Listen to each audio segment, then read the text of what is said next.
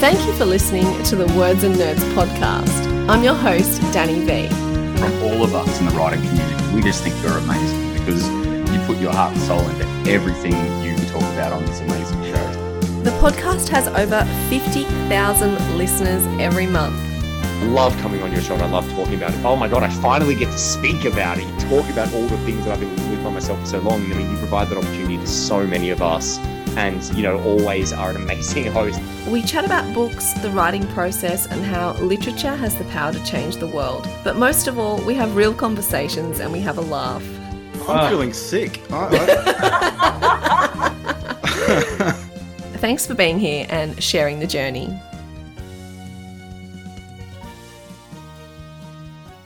Welcome to the Words and Nerds live stream to launch James Mackenzie Watson's debut novel, Denizen, a gothic thriller exploring rural Australia's simultaneous celebration of harsh country and stoic people. A tension that forces its inhabitants to dangerous breaking point. I'm Danny V and I'm your host tonight. Now, just a little bit about James before we crack on. James Mackenzie Watson writes fiction with a focus on health and rural Australia. His novel Denizen won the 2021 Penguin Literary Prize, very impressive, and was published by Penguin Random House in 2022. Denizen also received a 2021 Varuna Residential Fellowship and a 2021 KSP Residential Fellowship.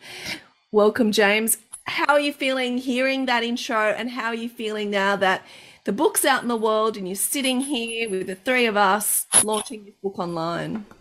Thank you so much. It's still surreal. It's it's felt surreal ever since I found out I'd won the prize. It, I'm sure it will stop feeling surreal at some point, maybe in two or three years, Hopefully but certainly not. not yet. Yeah, it's. I was just saying to these guys before uh, before we went live, it's been so exciting and such an honor and a privilege to to get to connect with all these writers and all these people that I admire and respect, and I'm so excited to do events like this with. Uh, I'm sure, you know, as, as you say, I'm sure it'll stop feeling surreal at some point, but I'm thoroughly enjoying it until it does. Actually, not. I can yeah. hang on to that. We know that writing's hard, and sometimes it's a yeah. bit of a thankless career. So hang on to that magic, I reckon. Uh, a couple of people will start in the comments saying hello. We've got Dinuka McKenzie, evening. Congrats James, uh, Michelle Upton, congratulations, Lisa Kenway, and plenty others watching. But um, I'll keep an eye on the comments throughout as well because this is your night, and I just think you'll never get so many people at once say all these nice things about you. So I think what you need to do is you need to keep this thread. So whenever you're having a really crappy day, you can go back and go, geez, you know, it's okay. Not every day is bad. I'd also like to welcome uh, those watching from their devices or viewing later. That's the beautiful thing about podcasts and live streams. You can tune in at any time. You don't actually have to tune in right now, although we'd like that. We'd like to hear from you. Um, so this will also become a podcast episode um, in the next day or two. Please join the conversation, put your comments and questions in the thread throughout the night, and I'll keep an eye on that as we go through because we'd, you know, love everyone to join in as much as we can. I'd also like to welcome our awesome panel who we caught up on Monday. We thought we were going to start the party without you, James, when we caught up on Monday. Lynn Yeowart and Petronella McGovern. Lynn is a professional writer and editor and author of the stunning book The Silent Listener, her debut novel. And Petronella, also a writer and editor, is also of the best-selling debut novel Six Minutes, The Good Teacher and The Liars. Welcome to you both. Lovely to see you again. Lynn, how are you? I'm pretty good. I'm still buzzing from Monday night, and I'm going to say from having read this little beauty. So yeah, all is good. Electrifying. That's right. And we uh, on Monday we kind of did a bit of our own little crime novel too, and it might have had something to do with a parking attendant and all our cars where we thought we were going to get fined. So we kind of wrote a collaborative crime novel on the night. Oh. Uh, Petronella, how are you?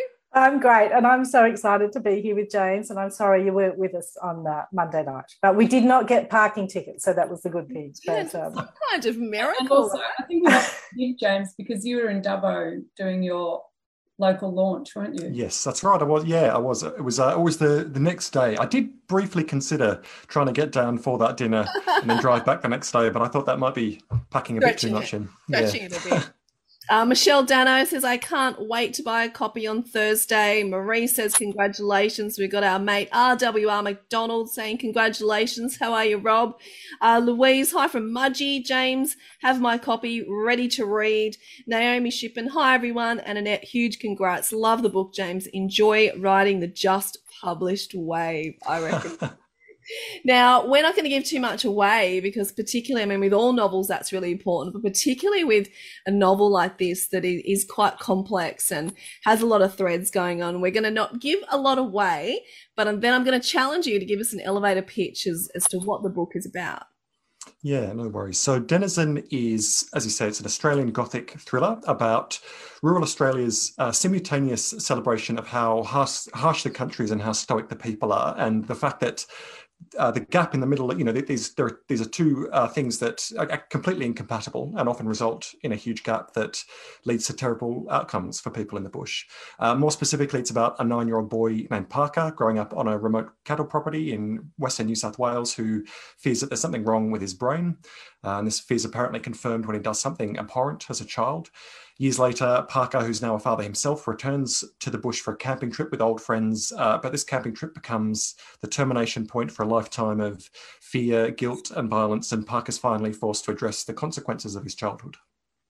Mm, that's a really good elevator oh, pitch. I feel like you've is. done that before. done that about, about 12 times this week. well, I, have got goosebumps just listening, and I, that's a fantastic elevator pitch. Well, the 12th time, I reckon you completely nailed it.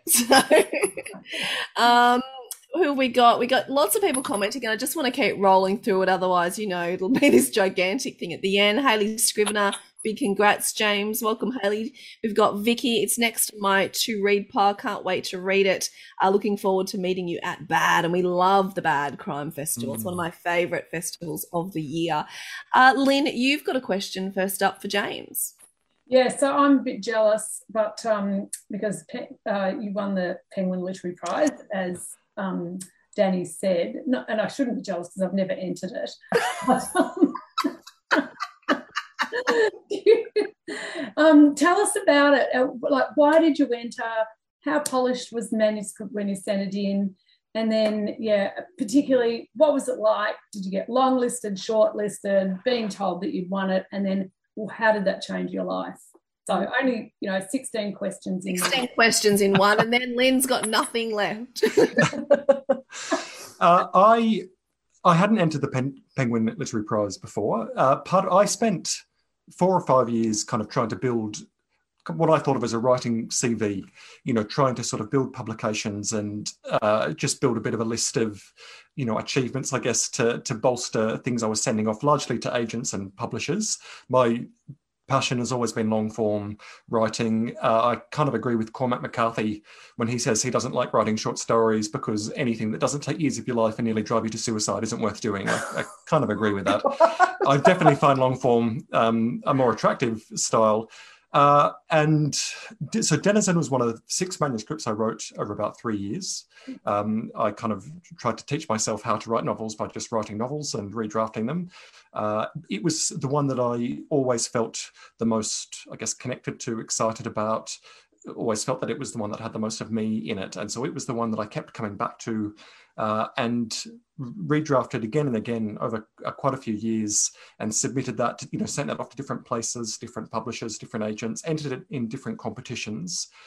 Uh, and before it won the Penguin Literary, or before it got shortlisted, I kind of I had a little bit of a, a snowballing, which was really excited. It won uh, a Varuna Fellowship, it won a KSP Fellowship, uh, it sort of felt as if it was starting to get some momentum. And when I won, sorry, when I shortlisted for the prize, I thought, fantastic. Once the winner's been announced, I can add this to the, the CV and be sending it off to people saying, but you know, and it also it was shortlisted for the Penguin Literary Prize. I genuinely didn't expect to win. I know everyone says that and it sounds very naff, but it's entirely true. I was really excited for it to be announced, as I say, so I could get on with sending it to other places.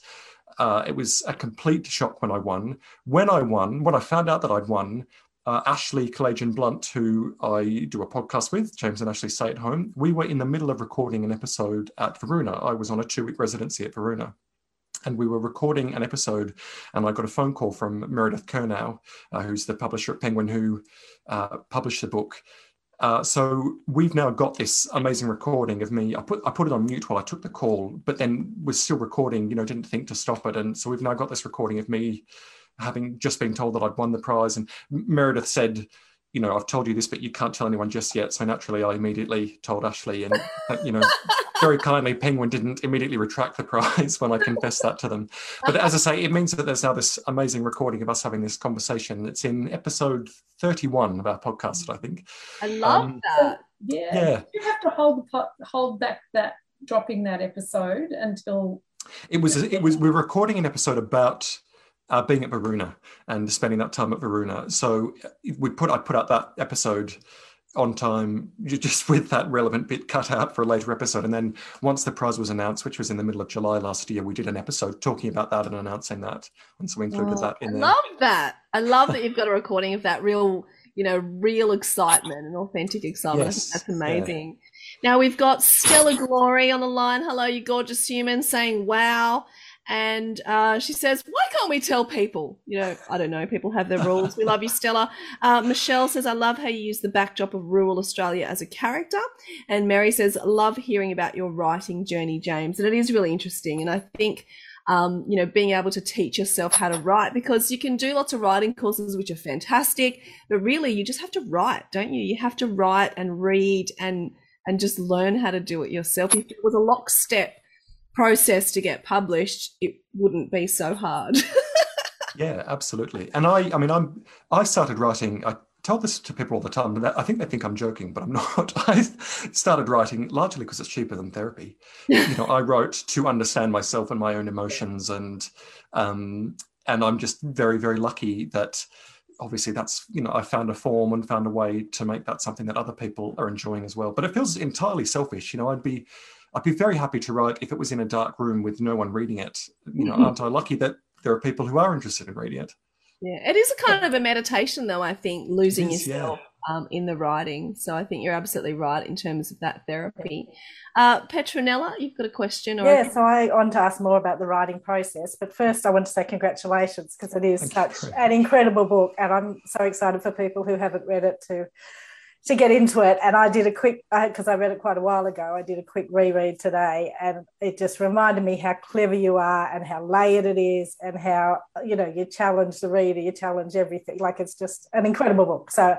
So I Thank wanted to ask about the writing process, and firstly, how long it took to write this particular book. And, and you just told me you wrote how many how many manuscripts did you say? six. Six in about th- about three years. So firstly how long this book take, took to write but also then you were editing it and sort of rewriting when you're working as a nurse and working night shifts and had you know had the podcast and had other stuff going on in life and how did you kind of balance that particularly when it is such a complex layered story? Um, just to clarify, with the six manuscripts, you, anyone can write six manuscripts. Writing six good manuscripts is something different. Um, so, just um, so I wrote the first draft of Denizen in uh, at the end of 2015. Uh, I, it was the third manuscript I wrote in that time. I was 22 when I wrote the first draft. Um, it came. I just want to. we're all just pulling faces for the podcast which when no one can see we're all just pulling faces about the 22 year old but anyway that's okay it it came at a really odd point in my life because so I'd I, I'd kind of had this idea for this novel and I thought this will be the next thing I write and was kind of toying with this idea in my head. And then I woke up one day towards the end of 2015 and couldn't feel my feet. And over a period of a couple of weeks, uh, that progressed until I was stumbling and falling over and having some fairly si- significant issues with my lower legs. Uh, and went to hospital when was diagnosed with Guillain-Barré syndrome, which is an autoimmune disorder in which the the, uh, the immune system attacks the peripheral nerves, linings of the peripheral nerves. It's kind of a cousin of MS. MS is central nerves, Guillain-Barré is peripheral nerves. Uh, part of the diagnostic workup for that is a spinal tap, which, uh, and the, the old orthodoxy for spinal taps was that you had to lie on your back for two hours after you'd had the procedure to prevent a cerebral spinal fluid leak. I don't think they do that anymore. But so they did this procedure and then I had to lie flat on my back. And I thought, well, this is as good a time as any to start thinking about what I want to do with this novel. And so I spent that two hours thinking about it. And by the time I was allowed to sit up again, I had a fairly good idea of what I wanted Denizen to look like. wow Um, and I started writing it as soon as I was discharged from hospital. I wrote the first draft in about six weeks, but it was a very different book to what it is now. It was about 60,000 words. It was really just the second and third act.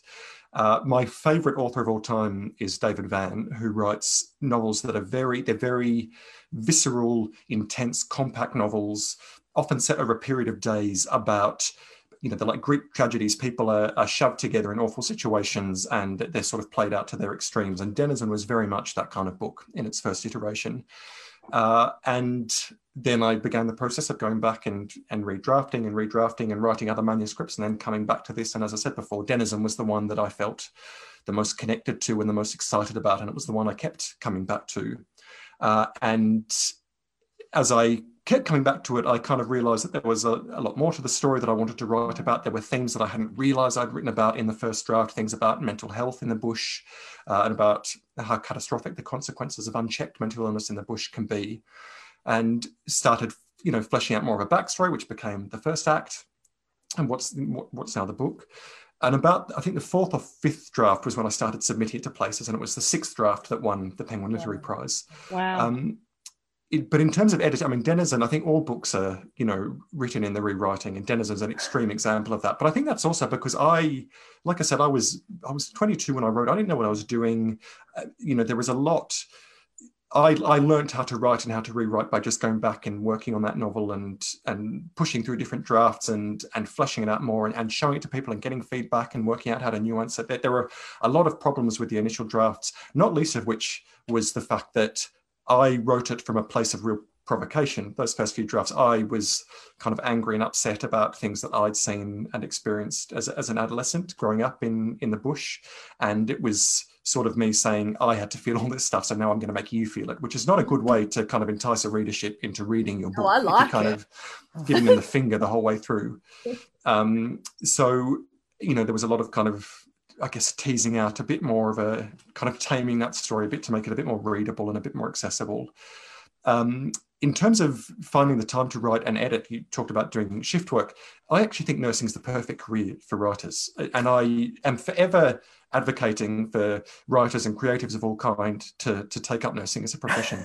Part of the reason is because uh, that's why I went into nursing. A, a, nurse that I knew as a teenager told me that nursing was a fantastic way to supplement a creative career, partly because of the flexibility, because you know you, you have time with shift work or you've got more freedom with shift work to, to fit writing into your life if you want to but also because it's full of such amazing creative fodder for mm. for writing you see things you experience things you you know that you just wouldn't in other walks of life and he was so right on both counts uh, mm. so i found that really helpful in terms of getting the book done uh, not just in terms of having the time to write. I spent a lot of time writing before evening shifts or, you know, around night shifts and that sort of thing, but also just because so much of my job found its way uh, into the book.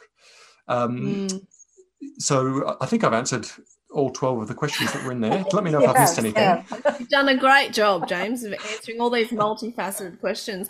Now, I just want to go back. I find it really interesting that I think a lot of um, writing comes out of those really hard moments or out of hmm. trauma. Mm.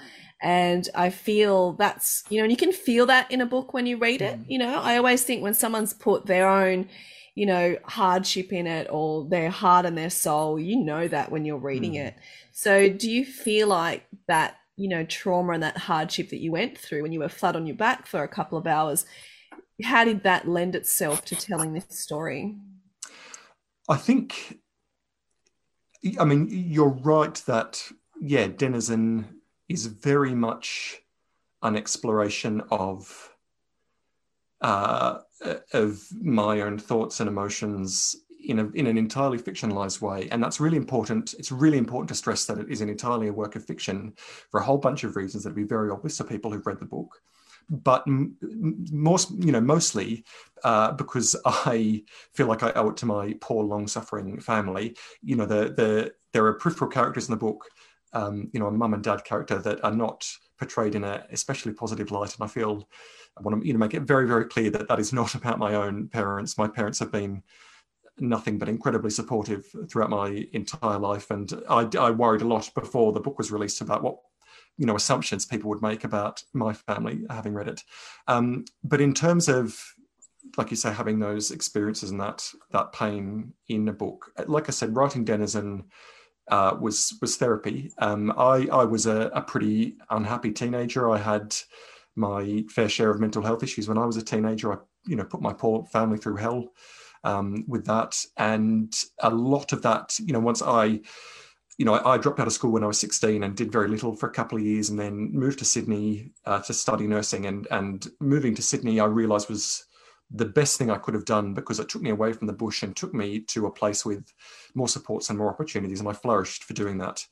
And I realized once I was living in Sydney, looking back at my adolescence and my childhood, how much of the things I went through were exacerbated by lack of resources to mental health support in the bush. And I felt a lot of grief and guilt and upset about things that had happened, things that I'd seen, things that I'd done as a as an adolescent. Uh, and writing Denizen was absolutely me trying to expunge that. Uh, and I suppose if it feels, if, if it does feel as if there's authenticity in that, that's fantastic because I would love to think that Denizen's a novel that will encourage people to think and talk about mental illness in forms and contexts that are perhaps a little bit less palatable or a little bit less, you know, Instagrammable than uh, the kind of conversations we're having at the moment. Uh, and if that authenticity helps with that, then fantastic. Mm-hmm. And how important are the conversations about mental health? You know, when I was young and suffering anxiety, you couldn't talk about it, you know. So now at least, you know, what you have done, you've opened up conversations. Your podcast does the same thing, James. And I think it's just really important, you know, and you can, that's why I think you can enjoy your book on a number of different levels, you know, and I think that's what's made it so enjoyable for us. Lynn, you've got a burning question. I know you do. uh, I'm going to throw one that's um, a little bit off centre uh, the lasagna and the peas. so for people going right on a tangent now. I just thought I bet I want to get this in, and yeah, it's really important. Probably the most important. It's going to get deep and meaningful, so I thought I'll go with this one nice and early. So for those who haven't yet read the book, and yet is the key word because you've just got to read this masterpiece.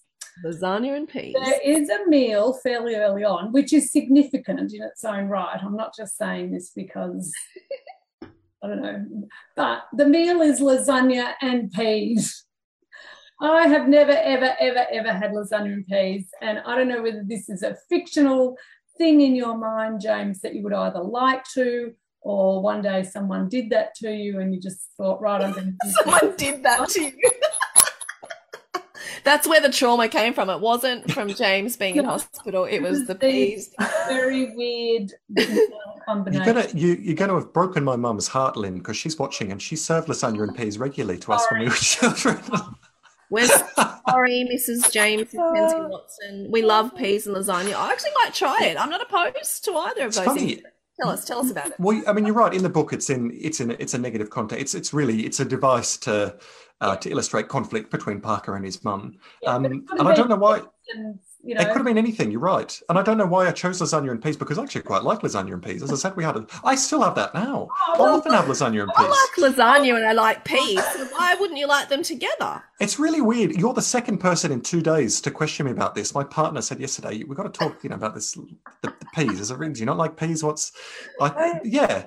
Maybe it's a maybe it's a country thing. I feel I used to have lasagna and peas. I think we had lasagna and peas. Yeah, it didn't strike didn't strike me as weird. Solve this debate. Have you eaten lasagna and peas? What's your thoughts on it? Did I mean, you grow up in the country? really important stuff that we're getting at now. Now, Lynn, are you, you satisfied with that answer? Oh, look, I think I'm just going to move right on. And say. I was just let me say, I know that my mum is watching, so mum, you can leave a comment, uh, justify yourself. And yeah. well, look, Michelle Upton, she says, I like lasagna and peas together. So, Lynn, maybe you're the weird one. Keep an eye out for, for Trish Watson in the comment feed. Trish Watson, I'm looking yeah. for you. Okay. Um, but the peas are actually significant, and they and that whole um, scene around the mother and um, Parker do you want to talk talk to us a little bit about what goes on with mother and um, the mum and Parker? Because I'm going to say it reminded me a little bit of um, some parts of Lionel Shriver's We Need to Talk About Kevin. Yeah. Yeah, and that and that was absolutely an influence on those parts of the book. Uh, so the first act, a big part of the of uh, the early parts of the book is this conflict between uh, Parker, who's nine uh, in those scenes, and his mother, who's clearly struggling under the weight of her own mental ill health and just the pressures of remote isolation, raising a, a difficult child, a child with with obvious issues in the bush, uh, not being well supported by her partner, her husband, um, and that conflict is kind of at the heart of uh, the the early parts of the book. Um, a lot of when I was sort of drafting the book and editing the book, um, putting the book through uh, the writers group that that Ashley and I were both a part of in Sydney, a lot of the feedback I got about those scenes were, would a child really be this uh, ferocious with their mother? You know, do children really act out in this way? Uh, and I can say with a, a, great degree of certainty that they do. Uh, and I think that that conflict is, uh, you know, it's another one of those things that I think we're not very good at talking about as a society. Again, is children who behave in particularly distressing, upsetting, confronting ways. You know, we like this narrative of children being innocent, of children being, if not not responsible for their actions, then uh, for what they do being, you know, almost entirely mitigated by their circumstances, which I'm sure is true to some degree. But I think it's also really interesting to think about, you know, children as having uh, agency and responsibility in these kind of contexts and where that responsibility ends and where the context you know mitigates what's going on um, and children's responsibility for their actions and you know the moral culpability of children particularly at the extremes of behavior you know when they're doing abhorrent criminal things is something that i really wanted to explore in the book because uh, I think again, it's something that's not that's not readily discussed. It's not we don't like discussing it. Um, and we don't I, do with children, do we? No, we don't. We don't. It's so hard to some of those horrific crimes. Yes, uh, you know the example that uh, that often comes to mind for me is uh, James Bulger, the, the toddler in the UK, uh, mm. who was killed by two 10 year olds, I think, or 11 year olds. You know, and that was you, know, you look at that story and think, what's going on in the mind of a child who does something like that? And it's very very easy i think because it's a much easier solution to write them off as evil or to write them off mm. as you know as that being just so beyond the pale of what we understand that we choose not to understand it. Whereas i think the much harder uh, you know solution is to to work really hard to try to understand what goes on in the mind of someone who does something like that. Not because it's easy or because we like sympathizing with them but because it's actually really important to be able to prevent things like that from happening again. You know the only way you can stop future children from doing things like that i think is by understanding why the you know children before have done them mm. um, and again that's something that i've always been fascinated by and was really and that was that was something that was present in denizen from its very first very first draft very first iteration there's a fear to it, I think, and I think whenever there is such fear, we we do shut it off. You know, yeah. you can't understand it. You don't, in a way, you don't want to understand it, and so you sort of shut that down. Before we carry on with these quite dark things, I am going to go back to lasagna and peas. Uh, you have split the community, then. Uh, we have Hayley Scrivenor saying lasagna and peas don't strike me as strange at all with an exclamation mark. Hayley. We have uh, your mum, Trish. She came yep my mum. She says, I never knew it was a weird combination. and See, Stella has Stella Glory has replied, "It's not. Don't listen to those snooty writers," which I think is direct reference to you. To Lynn. I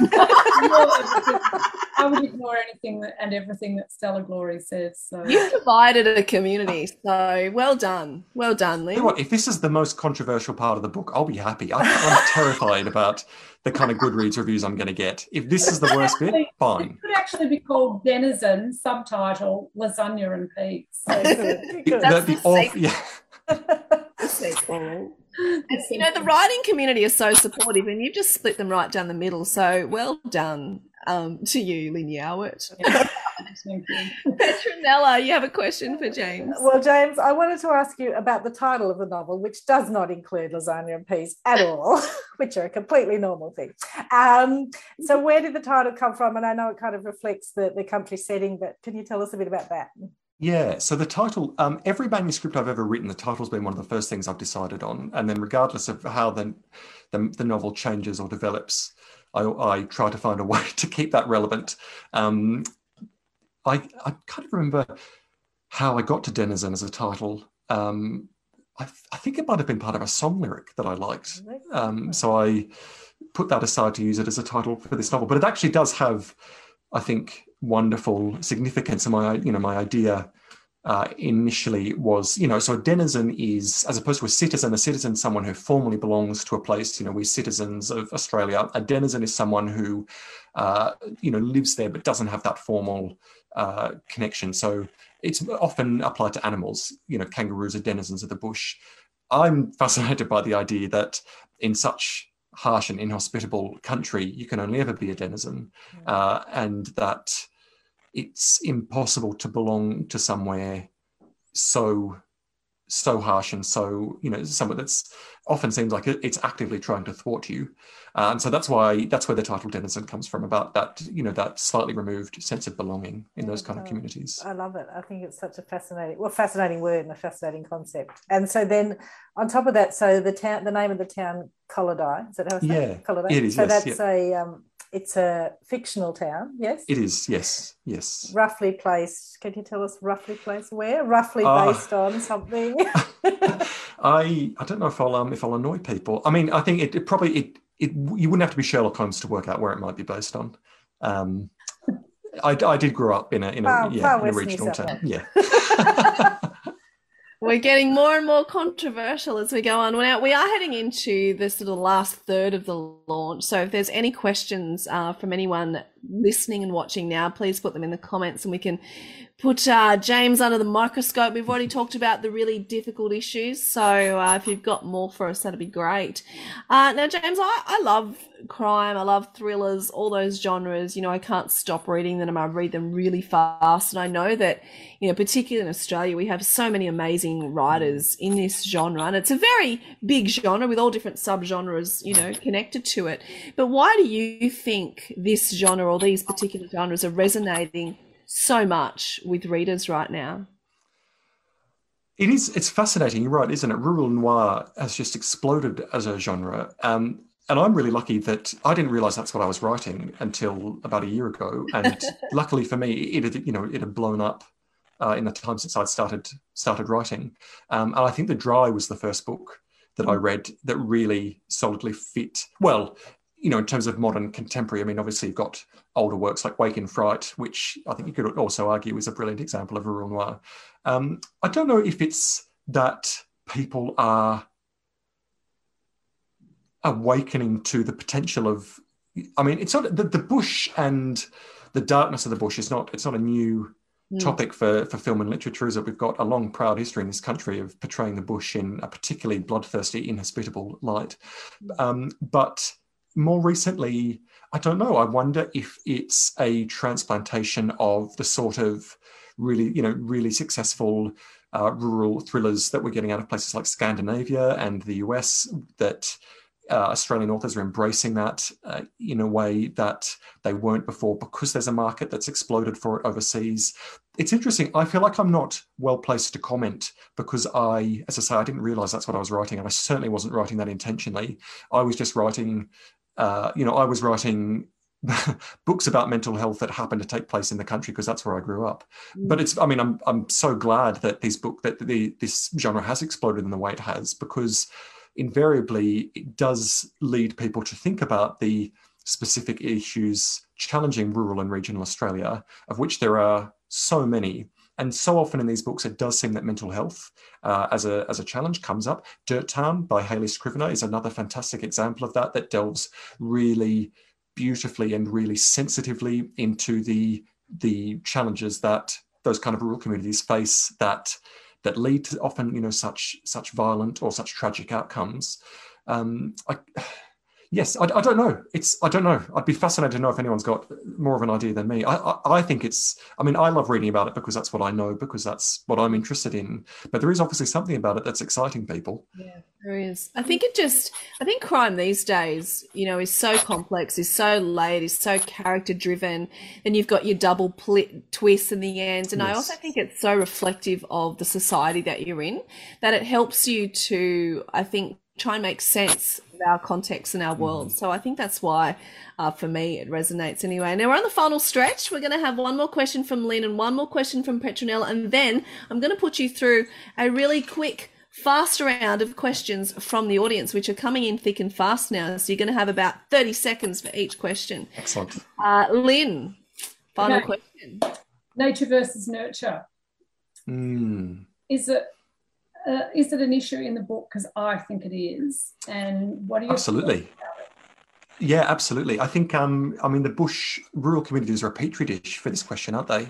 Because so often when you've got uh, already vulnerable people facing issues, you know, socioeconomic disparity, health and education differences, poor health and education outcomes, you really get to see, uh, you know, whether it's people's mm. personalities, their uh, their cause, or what they're put through that that dictates the way they behave and um, their outcomes. I mean, I think it, it's both. It's you can't help but shape be shaped by both. I think the bush though provides some really fascinating and again often very tragic examples though of just how much nature can push people over the edge. Mm-hmm. Particularly, you know, you look at I think drought-stricken communities, places where uh, you know, townships have to be abandoned because there's no water. You know, it's not when we talk about nature versus nurture in this context. Um, it's not just you know the nature isn't benign. It's often, say as I said, it seems actively uh, antagonistic to the people living there. Um, so yeah, definitely both. But I think the bush is a great example of when nature is particularly uh, mm. problematic or has a particular impact. Yeah. Great. Petronella, final question from final you. question. Um, so I'm going to ask for all those uh, new writers who are watching, emerging writers, what's your advice to uh, a new writer? Um, I say the same thing to everyone who asks this question. It's join a writing group. It was the single best thing I did uh, for my writing. I uh, had written in isolation, written all these manuscripts, you know, for about three years. And when I joined Ashley's writing group in 2017, and it made i think the thing that was so incredibly helpful about it was that not only do you have people who are considering your work and giving feedback and having that outside perspective is so important in order to see what's working what's not how to fix it but it also gives you context for your work. You're able to put it in a broader picture.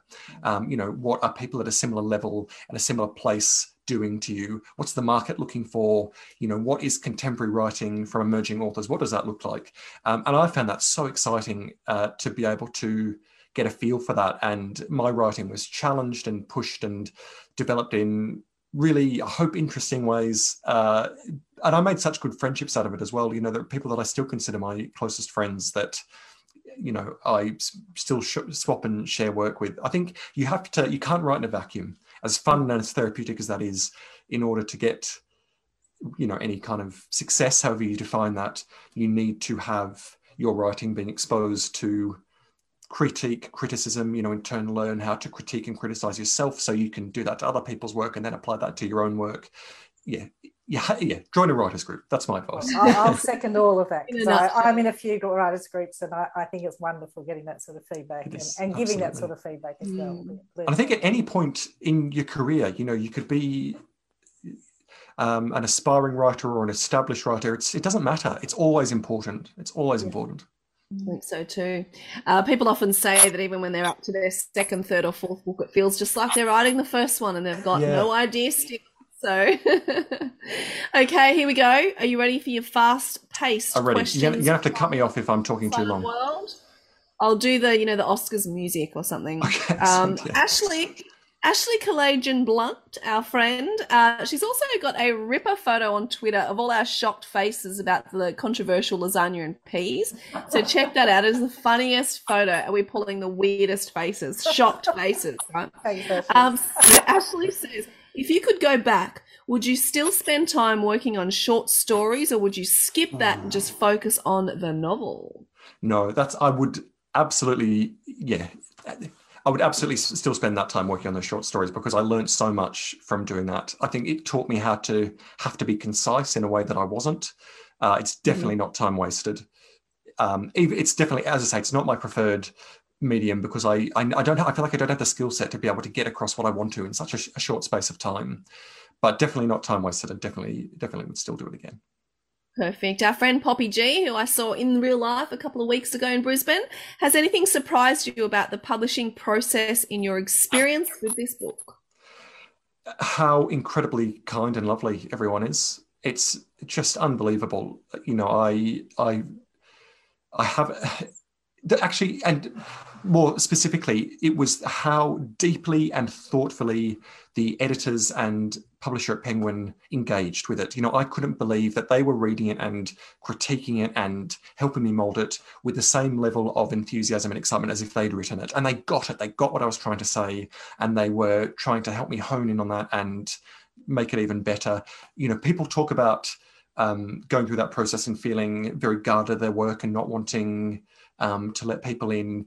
I was so excited. I was you know, excellent, make it better. This is your job. You're experts. How lucky am I to have you looking at this and and helping me find ways to make it better? But that was definitely much easier for knowing that they were as excited about it as I was and had its best interests at heart. Yeah, and that's what it's about, isn't it? The editing becomes easier when you're all trying to make that Yeah. thing the best it can possibly be. You know, then editing doesn't break you so much. it was particularly sorry I'm, I'm going to use another 15 seconds to finish that question particularly because um, i was worried that they would want to change big things i was worried that it would be too well too dark frankly um, to have commercial viability and that penguin would want to make large changes to make it more palatable to a commercial audience because i was trying to write about things that felt very important to me in a very honest way even though they were confronting and difficult and um, but they didn't they said you know no, we're not going to change anything. We just want to help make you get to that point more effectively. And I was so excited and so thrilled that they.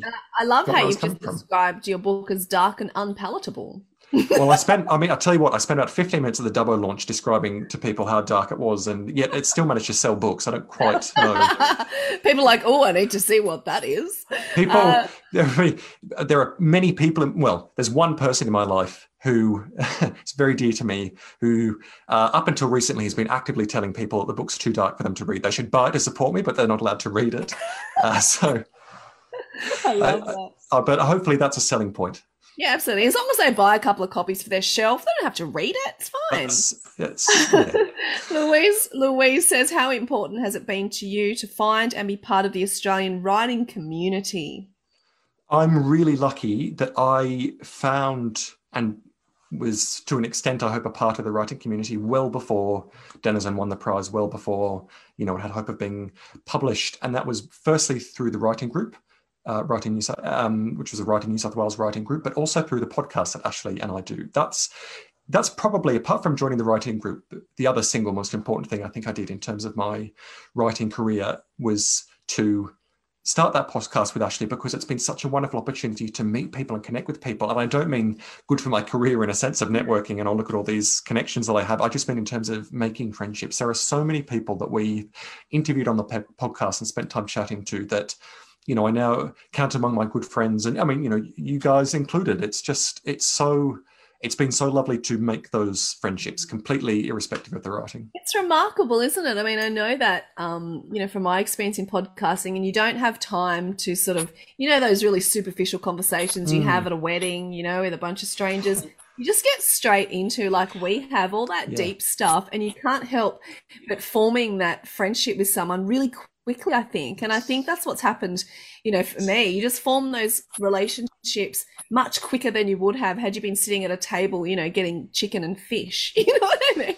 Like, I think also something about everyone knows what what you've gone through. Yeah. Create something like Denizen or, or uh, uh, you know everybody um, who's got a book done that we know the hard work that goes Mm. into it, and so I think there's a natural kind of block of um, respect and admiration for people. And just cheering, you know, because I think we all know how hard the process is. And so when someone has any success, we're all ready to celebrate and cheer because we're like, yes, we know this is hard, you know. Because we've been stuck at our own desk for so long and we're so lonely. We just want to see people and talk.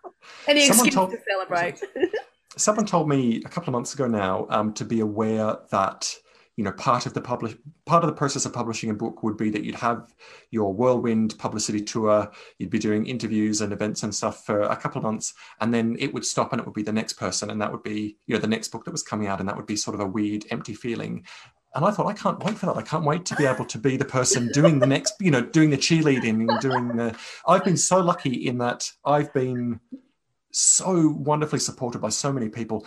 Ashley, first and foremost, and I hope she knows how grateful I am to for all her support and friendship and encouragement and mentorship over the years. But so many people who've you know given me a leg up, and I'm so excited to hopefully be able to kind of you know turn around and help the next person along now.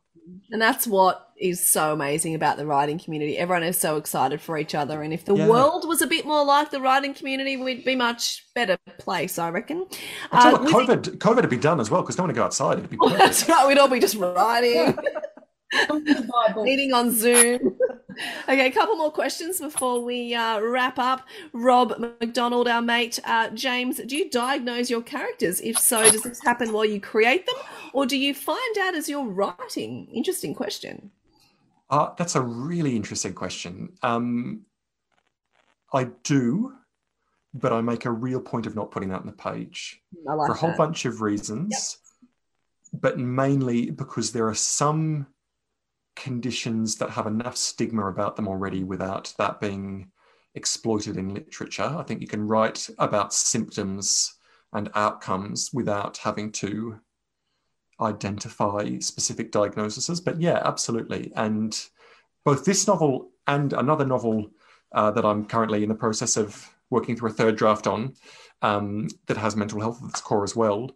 I've absolutely diagnose the characters and absolutely spend a lot of time thinking about those diagnoses and how they fit. But yeah, would never put it on the page. No, I really like that too because I think as well when you do have a condition or even if it's a mental illness like anxiety, we all mm. experience it very differently. Yes, of course you have your list of symptoms, but and outcomes, but I think we all experience it very differently as well. Yes, yeah, absolutely. Mm. And that's, I mean, if if the if your purpose, as mine was with Denizen, to engender empathy, then mm. you should be able to describe it with such, you know, with enough clarity uh, and enough relatability that you don't need uh, a label anyway.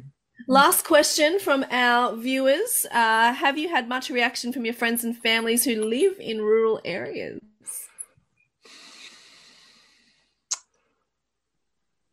Uh, most a lot of my, so my a lot of my family out here have read it. I'm trying to think. I don't think that many of my rural-based friends. Do you want them read to it. read it? Uh, yeah, I mean, if they want to, they're very welcome to. I think um, it's been the reaction I've had that's been sort of, I guess, the most meaningful has been from family and friends not so much, I think, in the context of what I've written about re- remote and rural Australia, but people who knew me when I was at my worst. And I think probably thought uh, that I would not come through that at times when I was a teenager. And it's been really lovely to see them read it and hopefully read it as, you know, a statement of I am okay um, in a way that as I say, I think a lot of them probably thought I wouldn't be mm. um, for a lot of the time when I was an adolescent. Yeah. Um, but specifically, rural and regional, f- the few people who have that I can think of have definitely said that they related with the portrayal of rural Australia and the difficulties uh, in rural and regional Australia. But I'm almost more interested in, well, no, that's not true. I'm also interested in, uh, you know, friends and family in the city reading it and saying, oh, I had no idea that this was that this was happening. Yeah, um, because I think unfortunately most people in rural and regional Australia know that this is happening all too well. They don't need to be told in a book. Yeah. They can look in the paper or chat to a friend and you know hear about some horrific thing that's happened without needing to imagine it. Mm.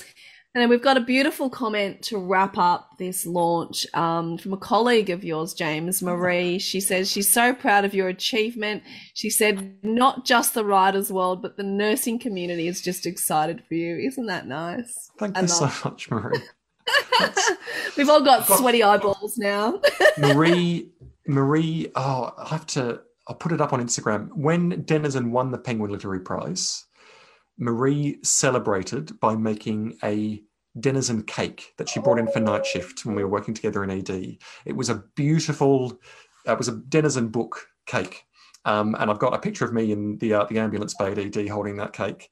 I it was that. so- so thank you so it's not and I, i'm so lucky i know i've said this a few times and i sound like a broken record but i really I'm, I'm so thankful and so grateful for all the support and encouragement and friendship. And it's not just from the writing community it's from wonderful people like marie in the nursing community and all these other walks of life friends and family. I yeah thank you. Thank you so much Shout out to our nursing community as well. Again, I don't think they get thanked enough, and I think they've had a really hard time over the last couple of years too. And every time I've had an experience, you know, with the nursing community, you know, for my own health and my children's, they are just honestly the most caring people, and you just feel safe. You know, even though you don't know, you know, sometimes you it's a really scary place you're in you know when you have to go into the hospital etc and you know there's just this this thing about them that makes you feel really safe so shout out to them as well joining the writing and the nursing community can we all just move to mars leave everyone else behind it'll be this amazing world lynn final words from you Um, this is, I said it before and I'll say it again and I'll keep saying it. This is a masterpiece. You have got to buy it and read it. And tomorrow night, I'm cooking lasagna and peas. we want instagram evidence it. we won't it's not good enough for you to just tell us we want pictures No, no, that's fine. Thanks very much to James's mum for that. Um, yeah you've divided a community but you've got to get out. You've got to get out seriously, everybody, and read this book. Petronella final words from you Uh, congratulations again. I am so excited. It is such a, an amazing book. And yes, everyone go and read it. And James, I'd like you to tell us where you'll be appearing next on your launch uh, on your launch train. Uh, I'll be in Sydney doing a launch event in conversation with uh, some some writer that the, the publicist uh, pulled together at last minute. I think someone else must have cancelled. It's Ashley. Uh, Ashley's doing the, the event in Sydney with me. Um, that will be fantastic. I'm actually I'm so excited to do an in conversation event with Ashley because you know not only is she such a wonderful writer and person in in her own right, but she knows Denizen as well as I do, and it's going to be such a fascinating. You know, she's seen it in all these iterations, and it'll be fantastic. So that's at Glee Where Books is it? on Glee Books. Gleebooks Thursday, twenty eighth of uh, July. So it'll be a week today. Uh, six o'clock start for six thirty. You can register uh, on the Gleebooks website. If you go to my website, jamesmackenziewatson.com slash events, list for registration for these events. The week after in Melbourne, the incredible Lee Kaufman will be launching the book with me at Readings Emporium at 6.30 on Wednesday night in Melbourne. I'm also doing an event at Aireys Inlet on Friday with uh, RWR McDonald himself in conversation at Great Escape Books. Stars, Jane. That's at 6.30 next Friday. And then beyond that, I am doing a panel event with Hayley Scrivenor about Rural Noir, so her novel Dirt Town, in conversation with her at the Sutherland Shire Writers Festival, Writers Unleashed in Gymea. That's on Saturday, September, I think it's September 3. It's the first Yes, Saturday in. September. Can't Excellent. wait for that. I'll Um, be there as well. Looking I'll be forward there to too. Excellent. We'll all be there. it. yeah. It'll be like a reunion. It'll be It'll be wonderful. It'll be. Oh, this will be the first time I've met most of these people. I'm, you know, being here in Dubbo, I don't get to a lot of the face-to-face events, so I can't wait to to meet everyone in person and be told how tall I am twenty times. So I get the opposite. Oh my god, you're so short. So we'll just walk around together and you know Wonderful. Sure- yeah, excellent. not Look get forward to it. noticed at all. Well, thank you so much to everyone who has joined us, uh, the viewers and commented, and everyone who will join us later on. I know people will watch this after the effect and listen to the podcast as well.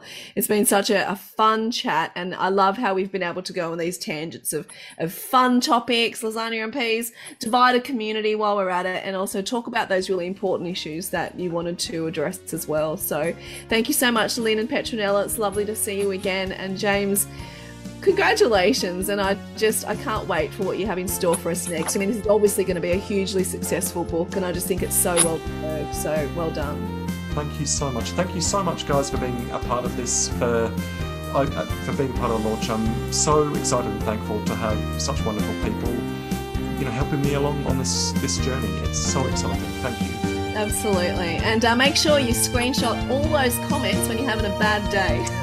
Absolutely. Good night, everyone. Good night.